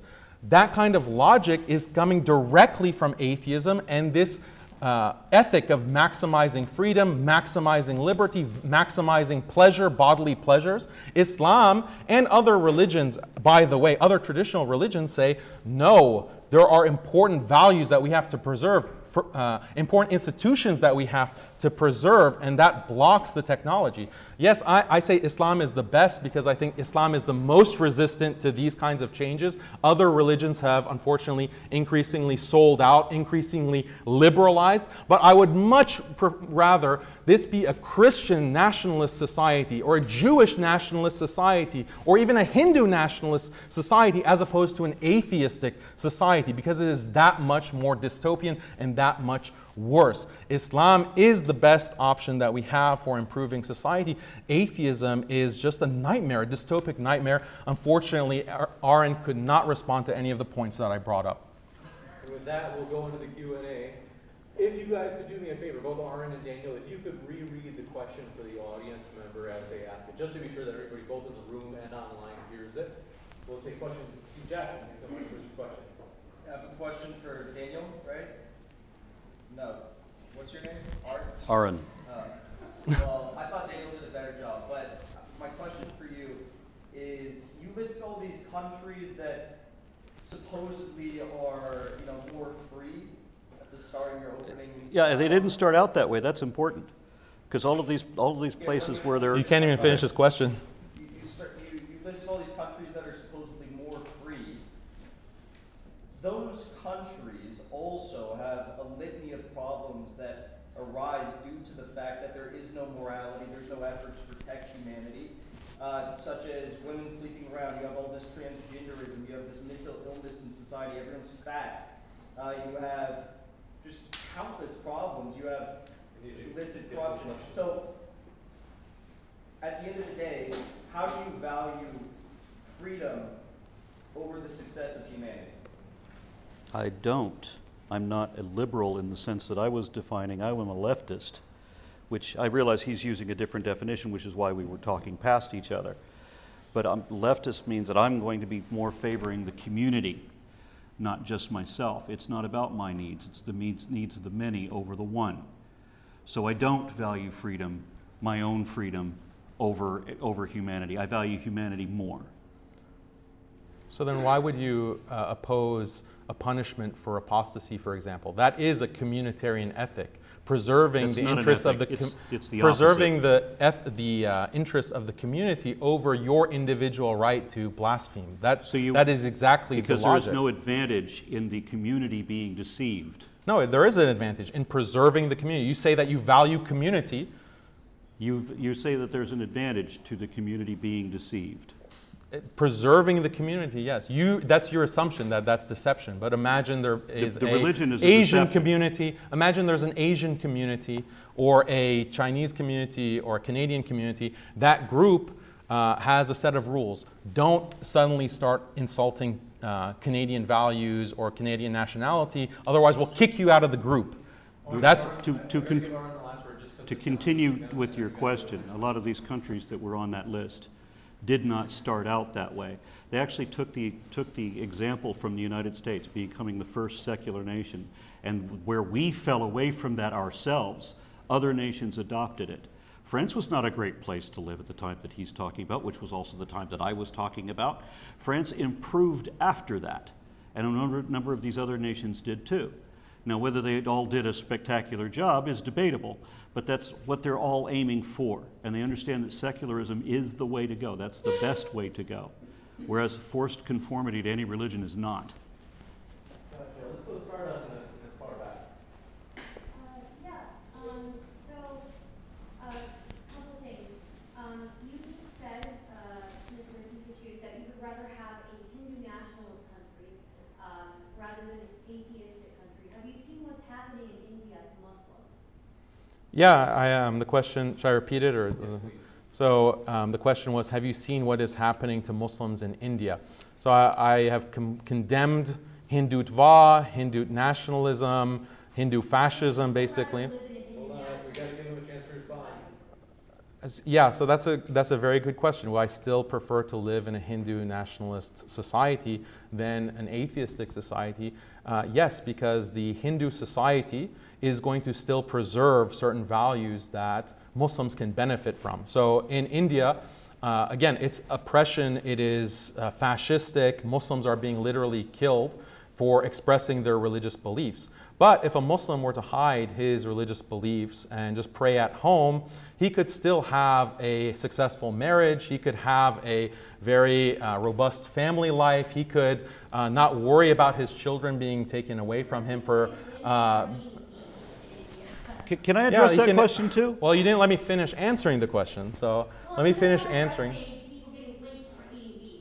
No, no, let me answer. For the, for the, um, for the suspicion of eating beef, right? Yeah, so what I'm That saying. doesn't sound a very free society to me. I didn't say Hindu Hindutva society was a free society. It's beneficial to Muslims. Right, but you're the- getting lynched for the suspicion of eating Okay, so let me answer the question. Give him a chance, just to. You have to let me answer it. Q&A, but I gotta- This is not like a dialogue. You ask, asked your question, I'm answering it. So you can sit down now. But look, we're comparing, I'm not Hindutva society versus atheistic society. The atheistic so- society is going to be much worse in the long run. It is going to be much more tota- totalitarian. Uh, China is the model that we're seeing right now, and that's being rolled out to uh, European society, American society as well. That vision of the future, get in the pod and eat the bugs, that is objectively worse than a highly oppressive, highly totalitarian Hindu society, Hindutva society. It, that society is still better in the sense that it will do better in preserving other values. I'm not promoting Hindutva, I'm not promoting that kind of society. It's still objectively better than the kind of society that atheism produces. So And I- in response to you asking, That's one question. Come on. Yeah. I, I want to address that too because the event that you're talking about happened when I happened to be in India myself. So a band of militant Hindus, which is a, which is a concept that Americans are not familiar with because the only Hindus we're usually seen as are Krishnas, right? So what do we know? Uh, I go to India, and that's when I find out that Hindus are militant. And there's a band of them have busted into this guy's house. They took, dragged a Muslim outside, killed him for eating beef when in fact he was eating chicken. Problem with that several problems with that. One is it's a religiously motivated crime. All of those people walked because India has a law that if you have if you commit a crime motivated by religion, then you cannot be prosecuted for it. In an atheist society, that's just dumb fuckery, and we wouldn't have allowed that. That would still be illegal. Uh, everything about that would be illegal. The, the busting into his house and the- the- if he had been eating beef, it wouldn't have mattered because we have religious freedom. We have secularism, which is this wonderful thing you should find out about. It's completely opposite of everything that? you want to talk about. So the last word on that is, guess what? They are trying to limit the eating of beef within secular societies. Don't you know that cow farts are going to destroy the earth? So we have to stop people from eating beef and uh, introduce synthetic uh, beef or synthetic meat so that people can consume that and basically uh, limit or completely X out the eating of cows because the future of the human race depends on it. The same kind of restrictions are being rolled out within secular society that you love so much. what you're talking about is a, is a problem of having 8, 8 billion people on the planet. You have to be very So- efficient with your food production. Quick pithy Yeah. last word. I, I hate doing this to you. It's just that the Stardust gave him the initial challenge, and so I want to give him at least the last word in response to you, Art, and then we got to go to a question right behind me. And so. Yeah, you- I mean, uh, the other thing about- seconds, I can give you Art, Okay. and I wanna give 8 you- billion people on the planet, you got to be very efficient with your meat production, with your food production and with your energy production. We have to, and we're just not very efficient. Yes, we could be more efficient if we cut out beef, but that's not meaning that we're going to criminalize somebody for eating a cow. So what is the next Yeah, as much question? as I hate Hindutva, it's also a caricature to say that they're just going around and murdering anyone who eats beef. Um, there are cases of lynchings like that, and it's deplorable, and I denounce it in the strongest terms. But also, Indian law and the kind of law that they have in that society does not like make killing Muslims for eating beef. That's not actually something that is representative of Hindu national uh, legal system. This right? Yes. Okay. Um, in reference to the list you, um, provided, um, the ones that are like, for example, the worst and most violent countries, how much of that would we attribute to things like, um, colonialism or climate change versus religion? No, I would, I'd I'd accept that that's, that's probably significant, especially with a lot of the countries that are in Africa. It may not just be that, it, that they happen to be Muslim majority countries, because there, there are the other ones that there was a lot of Christian majority countries on those lists too. And in the case of the African continent in particular, I would suspect that a lot of that was due to long term subjugation from Europe for quite a long time. So I, I understand the systemic problems to, to, to keep the people of that continent down more so than other continents we could talk about. Yeah, but uh, mm, the point that I'll just make is that that basically invalidates the entire opening statement that you gave. Because you're acknowledging that all of those lists are based on, um, like the superiority of those countries are based on a very bloody and brutal colonial past. And, and then again, if, if Islam was the best thing for society, Islam would have improved those countries. They wouldn't be exactly as bad as the Christian countries that are also on that list. We got to give Art the last word. Uh, I think I saw. Go ahead. Uh, so to, to kind of change gears for a second here, I found the discussion of a genetic arms race, kind of this notion of an existential threat to be um, very interesting. And, and specifically, uh, Mr. Haqiqatjou, I was wondering if you could comment on to what extent you think uh, that, you know, say that China does develop some sort of novel technology, if there is a genetic arms race, do you really think that all of these Muslim countries would be able to successfully stick to their morals when, you know, you're facing a threat, uh, according to you, equivalent to nuclear weapons. I mean, to what extent do we see that principle is able to time and time again stand up against uh, really a threat that, you know, poses such a great danger to, uh, to the world as, as far as your metaphor is concerned? I mean, that's the problem with technology. It creates these nuclear weapons, literally, these weapons of mass destruction, this gene editing that threatens the existence of the entire human race. And uh, the reality is that Muslims are, have lost against that kind of power. But the consolation is that all of humanity is lost. Christianity has lost. Judaism has lost. Every traditional culture has lost because of this onslaught that imposes itself. And if you don't want to be wiped out, you have to basically get rid of all of your traditional values in order to industrialize your society and adopt the kind of technology that can allow you to maintain some level of sovereignty. That is the threat of technology. That is why it's such an existential problem. And it's not just Muslims who are losing this, we all are victims. We all are losing because of the threat that these technologies pose. And atheism is doing nothing other than driving it forward and telling us science is the only source of objective truth. All of this kind of traditional morality and religion and belief that you have, whether it's Islam, Christianity, Confucian, this is all nonsense, it's all fake. Like that is only increasing the problem. It is driving the kind of extinction that we are faced with. Okay, so he's conflated technology, all technology, which even, even if technology was devised by Christians, it's all somehow based on atheism.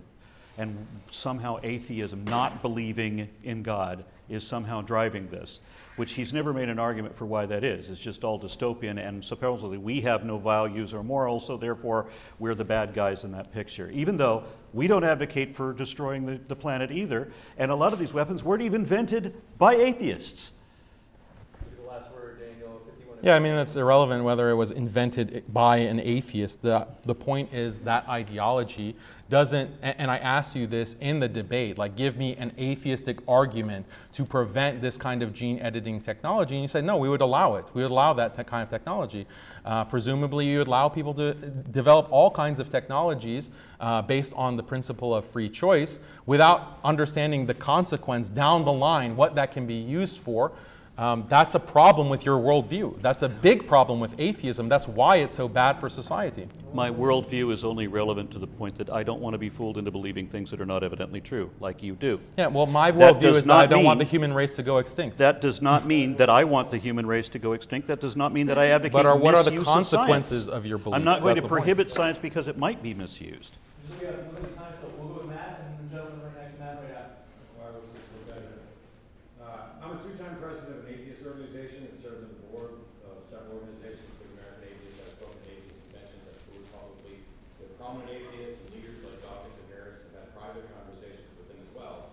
I mention this because I've never received any sort of memo or instruction or guidance about any of the atheist goals you mentioned. Some of those goals sound pretty cool, but many of them seem to be uh, in conflict with humanism, which is something I espouse. So my question is, what do I need to do to finally get access to the atheist inner circle secret plan that you seem to have uncovered so that I can help them fix it? Yeah, you just need to go to the World Economic Forum. You need to go to Davos. you need to go to uh, all of these forums of power. Go to all of these forums of power that are dominating society on a secular basis. I don't know if you got the memo, but uh, secular powers are ruling the globe right now. They're secular, they're not ruling on the basis of religion. So these kinds of uh, policies and plans that they openly speak about and roll out. Uh, this is on the basis of secularism. It's not religion that is guiding those kinds of policies. And maybe you're not very well read, but if you look at some of these atheistic philosophers like Yuval Harari, uh, you can see exactly, or Klaus Schwab, you can see exactly the kind of plans that they have for the human race. Unfortunately, people like Richard Dawkins aren't really clued into a lot of these realities, so maybe you need to find better atheist friends. Yeah, you, you hear that, Matt? Richard Dawkins is not elite enough for the atheists. No, I said he's not smart enough. That's why I said. He's not smart. They're, he's not getting invited to these uh, these conferences of world power. That's And the you difference. are. No, atheists. Other atheists are. All right, so I have a question for the gentleman on my right. Do you think that, by any chance, that list of countries that you said was racist, could just be that way simply because the countries at the bottom are victims of imperialism and the countries at the top aren't. So countries at the bottom have a lower standard, standard of living while also having less civil rights for its citizens. That's exactly what I believe. That's ex- the reason that those countries are at the bottom of these lists is because they have been the victims. Let me let me answer your question, please. Let me answer your question. The reason that those countries are at the bottom of the list is because they're victims of the humanist, liberal, secular colonial powers, neo-imperial powers that have dominated them for the past 250 years. That's, that is the explanation. The challenge was to Aron because his claim was that these countries are the best because they are secular. Well, guess what? There are plenty of African countries that are secular. There are plenty of South American, Eastern European countries that are secular, but they're at the bottom tier. Secularism apparently didn't help them uh, be, get to the level of prosperity that we find in America and Europe. What is the explanation for that? Aron had no explanation, and he fumbled when trying to when I asked him if it's racist to consider that all the best societies to live in are the these white European countries. He didn't have an answer to that, but that was a problem for his view, not my view. Yeah, the explanation that I gave that yeah, I did answer your question. I say, yes, it is because of imperialism. Yes, it is because of colonialism. Does that make the racist? Yes, because imperialism is racist. Imperialism dominated non whites. Imperialism and colonialism is racist. Yes. Bingo, you got it. We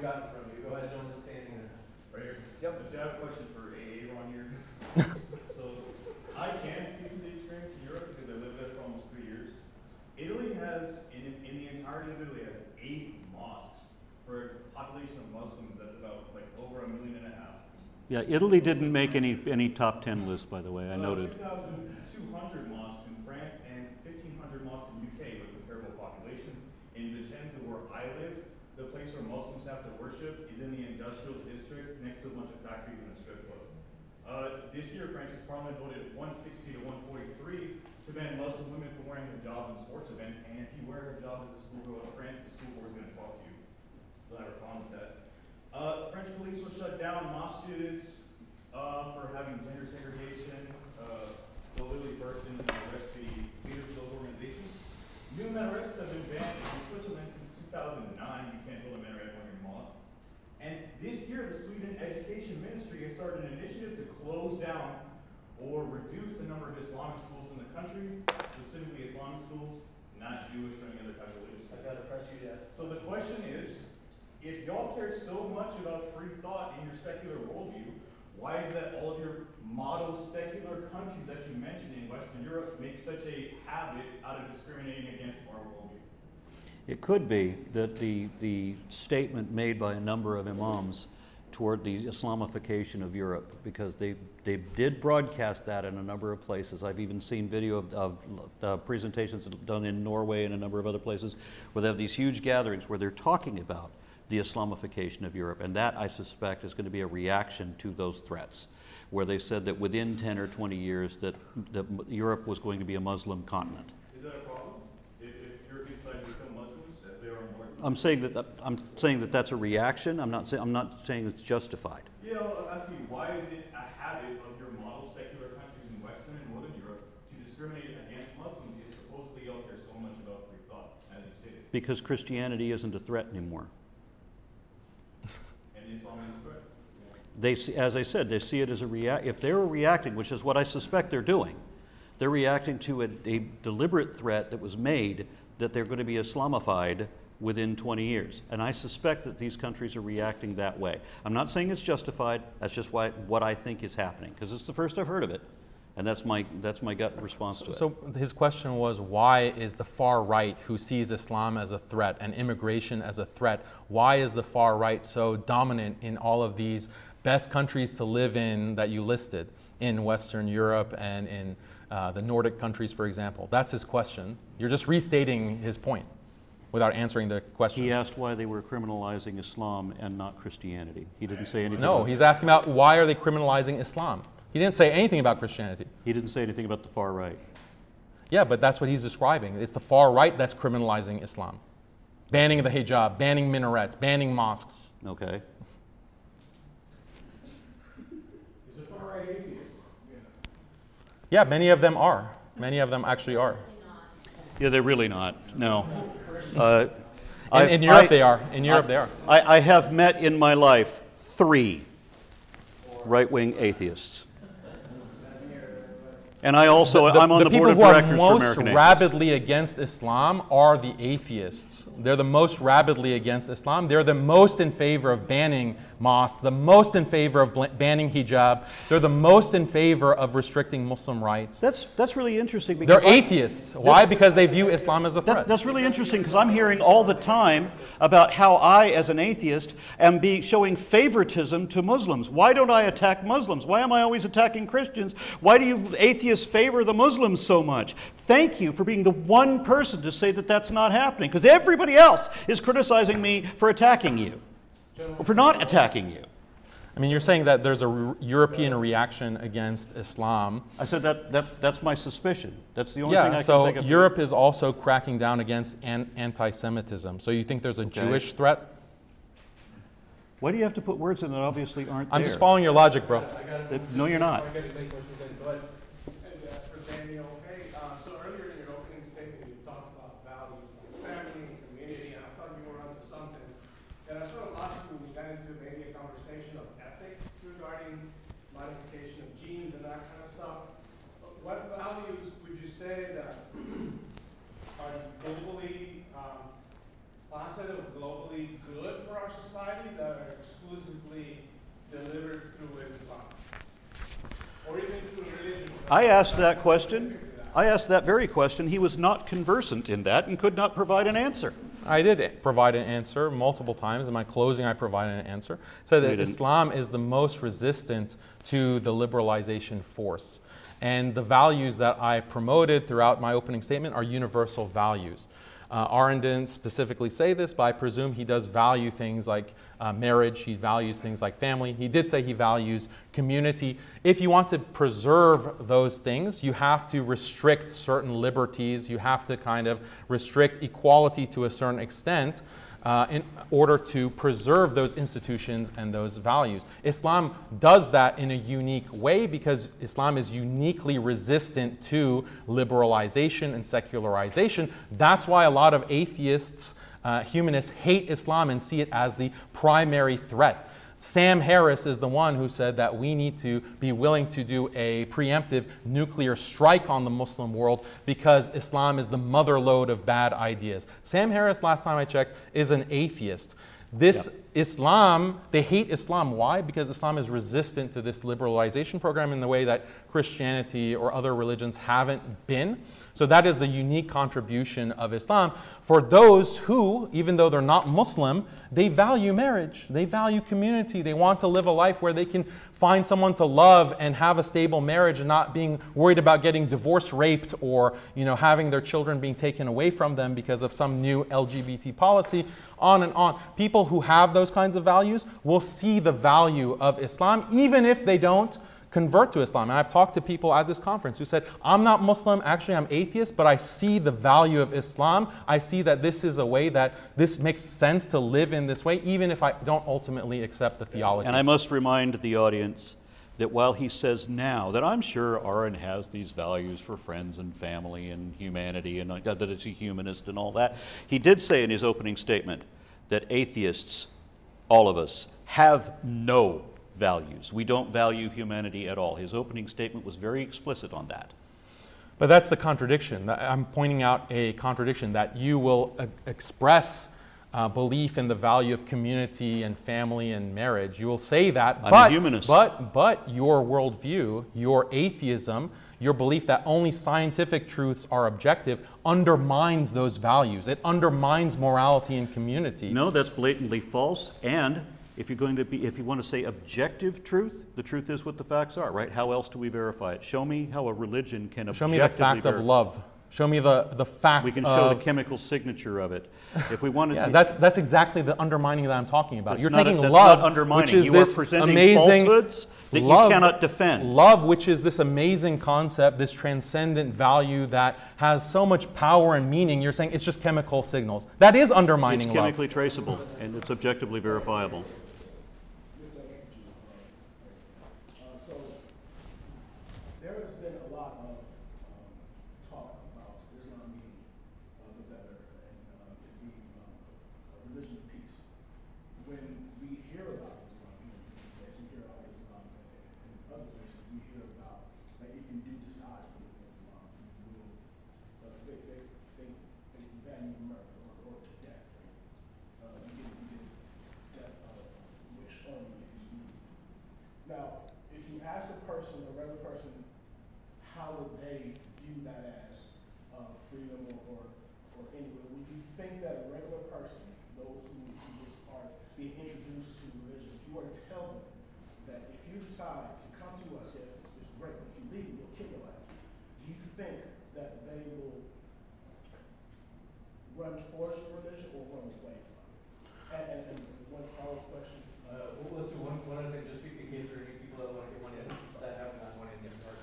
Yes, I, I do think that people are attracted to uh, the idea that defectors are punished. Again, this is a universal feature of all communities, all religions prior to modernity. You had punishment for defection, apostasy if you leave the group. There's a punishment for that. That is actually very attractive. Why? Because it preserves the community, it preserves the stability of the community and the group. And humans universally value that. It's actually something that uh, moral psychologists will talk about how there is a universal human, human intuition about in group versus out group um, ethics, where you have a preference towards your in group. So people are attracted to, actually, Andrew Tate said this uh, before he converted to Islam. Andrew Tate said that I respect Muslims. Why? Because they don't take, you know, uh, shit from anyone. They don't take BS, they don't take crap from anyone. Uh, they stand up for their beliefs. He was attracted to that, and he said it, and a lot of non Muslims, millions actually, who in the comment sections agreed. That's a very attractive part about Islam. And then Andrew Tate ended up becoming Muslim. So that's a perfect scenario of what you're describing. Anyone who has not asked a question yet, go ahead in the uh, slide. Okay. Um, hi, um, I'm neither atheist or Muslim, so essentially shouldn't be here, but whatever. Um, uh, so I wanted to ask, uh, Aron, is that how you pronounce it? Aron, okay. Um, so you, um, so you said that, um, uh, so you asked him the question of um, why you, uh, why, would- what's the benefit of believing in something that isn't, um, that isn't evidently true, which is essentially uh, skipping a lot of boundaries to what the traditional skeptic would normally ask. So what I would, um, so what I would ask is, what is the epistemic bar to what is evidently true? Like, how can you We shouldn't want to believe something that might not be true. We shouldn't believe anything until evidence is sufficient to, to convince us. And then for me, uh, if, if, and it's happened on occasion, that I will believe something because some fact is relayed to me or something I read which indicates this thing. And then when I realize that that fact is fraudulent or was not represented correctly or what have you, and thus you don't have to disprove the belief. It's enough to know that there wasn't sufficient foundation for it. I've already stopped believing it. But with religion, you have to believe. It's literally make believe. That's what pastors and imams and all those are doing in their sermons. They're making people believe. And there's no, there's no justification for believing something that is not evidently true. You shouldn't have to make believe. Just show me what's real. Let's base our information on that. Liberalism has so many beliefs that have nothing to do with fact. I mentioned the idea of uh, gender equality, that the genders are equal in every way. They have exactly the same IQ, they have the same level of intelligence and personality. This is something that is uh, completely disputed by science, but liberal humanist atheists will maintain that. Uh, that belief no matter what, and they want to reorder society as a whole based on this myth. That's just one example of gender equality, but you can talk about any So, what, other what area. definition of liberal are you using now? It, is it, look, I define what liberalism is, but if you don't think that it's a liberal belief that the genders are equal and have equal intelligence, let me know. with that, I do want to say, let's give a huge round of applause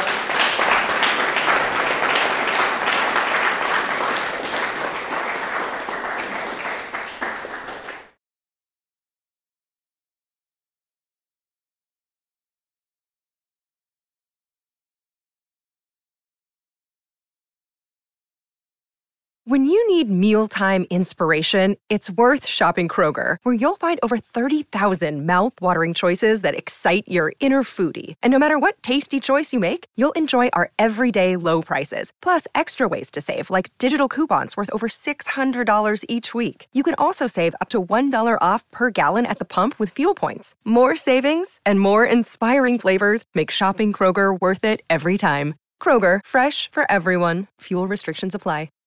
Save big on brunch for mom, all in the Kroger app. Get 16 ounce packs of flavorful Angus 90% lean ground sirloin for $4.99 each with a digital coupon. Then buy two get two free on 12 packs of delicious Coca Cola, Pepsi, or 7UP, all with your card. Shop these deals at your local Kroger today or tap the screen now to download the Kroger app to save big today. Kroger, fresh for everyone.